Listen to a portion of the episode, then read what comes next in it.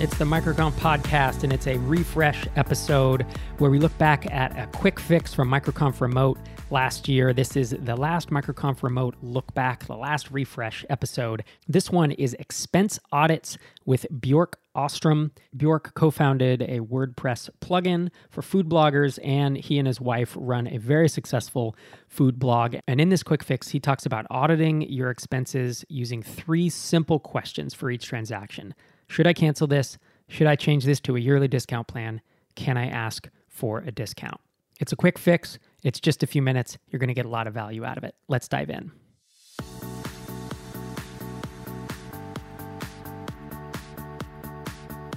Hey there, friends. My name is Bjork Ostrom.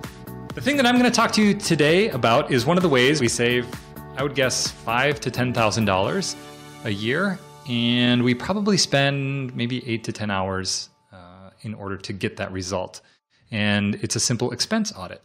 And I'm going to show you here a screenshot in uh, Things, which is the task management software that I use. These are actually all the different accounts, bank accounts, and credit cards that we have for the businesses, and then also credit cards. Quite a few. It looks really overwhelming. Uh, but I'm actually able to move through this pretty quick. I would say it takes maybe two to three hours per quarter to get through all of these and do an expense audit. And what is an expense audit and how does it work? It's actually pretty easy. I just go into the bank account, we use Wells Fargo, and I'll show you actually kind of real time what that looks like when I do it. And I switch to look at withdrawals if I'm in the checking or savings, because obviously there's going to be deposits and withdrawals. It's not going to be true if it's a credit card because uh, everything is going to be an expense, but I'm only wanting to see the things that are an expense for the last three months. And as I go through that, I ask myself three questions. Number one, is this an expense or is this a withdrawal that can be canceled? And I'm amazed at, even within a period of three months, how often I will be able to find kind of leaks in the bucket where we're paying for something we're not using. It's a really easy uh, follow up. You just go ahead and cancel that plan. The other option that we actually use a decent amount is if there is something that we really like and we want to continue using it, we'll just upgrade to yearly. As you know, uh, a lot of times there'll be an annual plan that's available that's discounted compared to the monthly plan. So that's another kind of self explanatory, easy step that we often take. If there's a service that we use, we really like, we're going to continue to use. The other one that actually has worked more than I thought it would as we got into it was just asking for a discount. So sometimes there's a service that we use. Uh, maybe it's a, a subscription, uh, some type of product.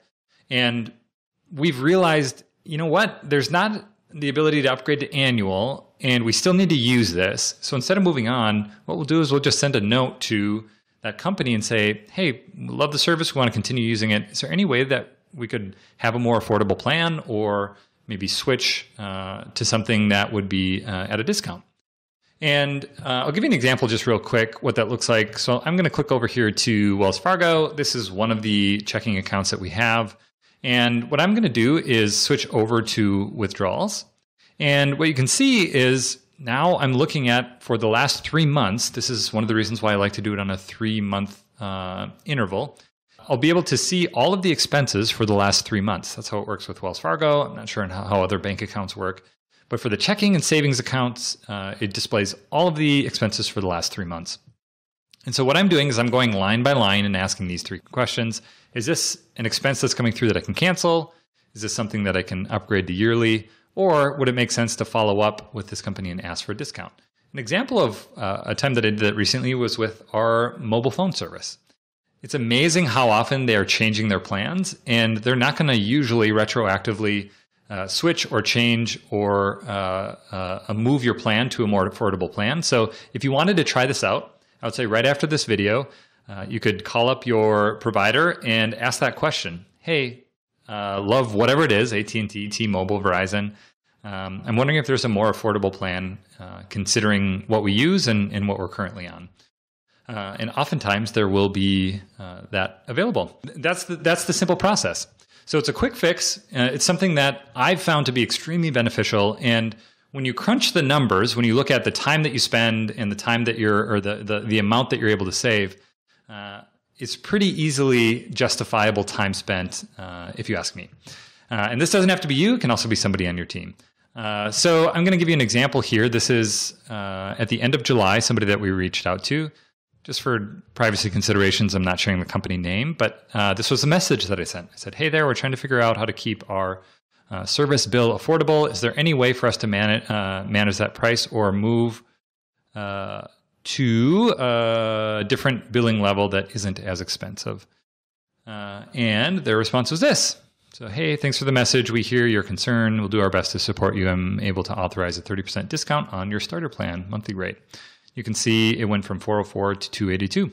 That's almost $1,500 uh, when you look at that uh, on a yearly basis. Another example of when I recently did that, it's going to be harder now, but I went into our bank, and this was with Wells Fargo, so it's a giant corporate bank.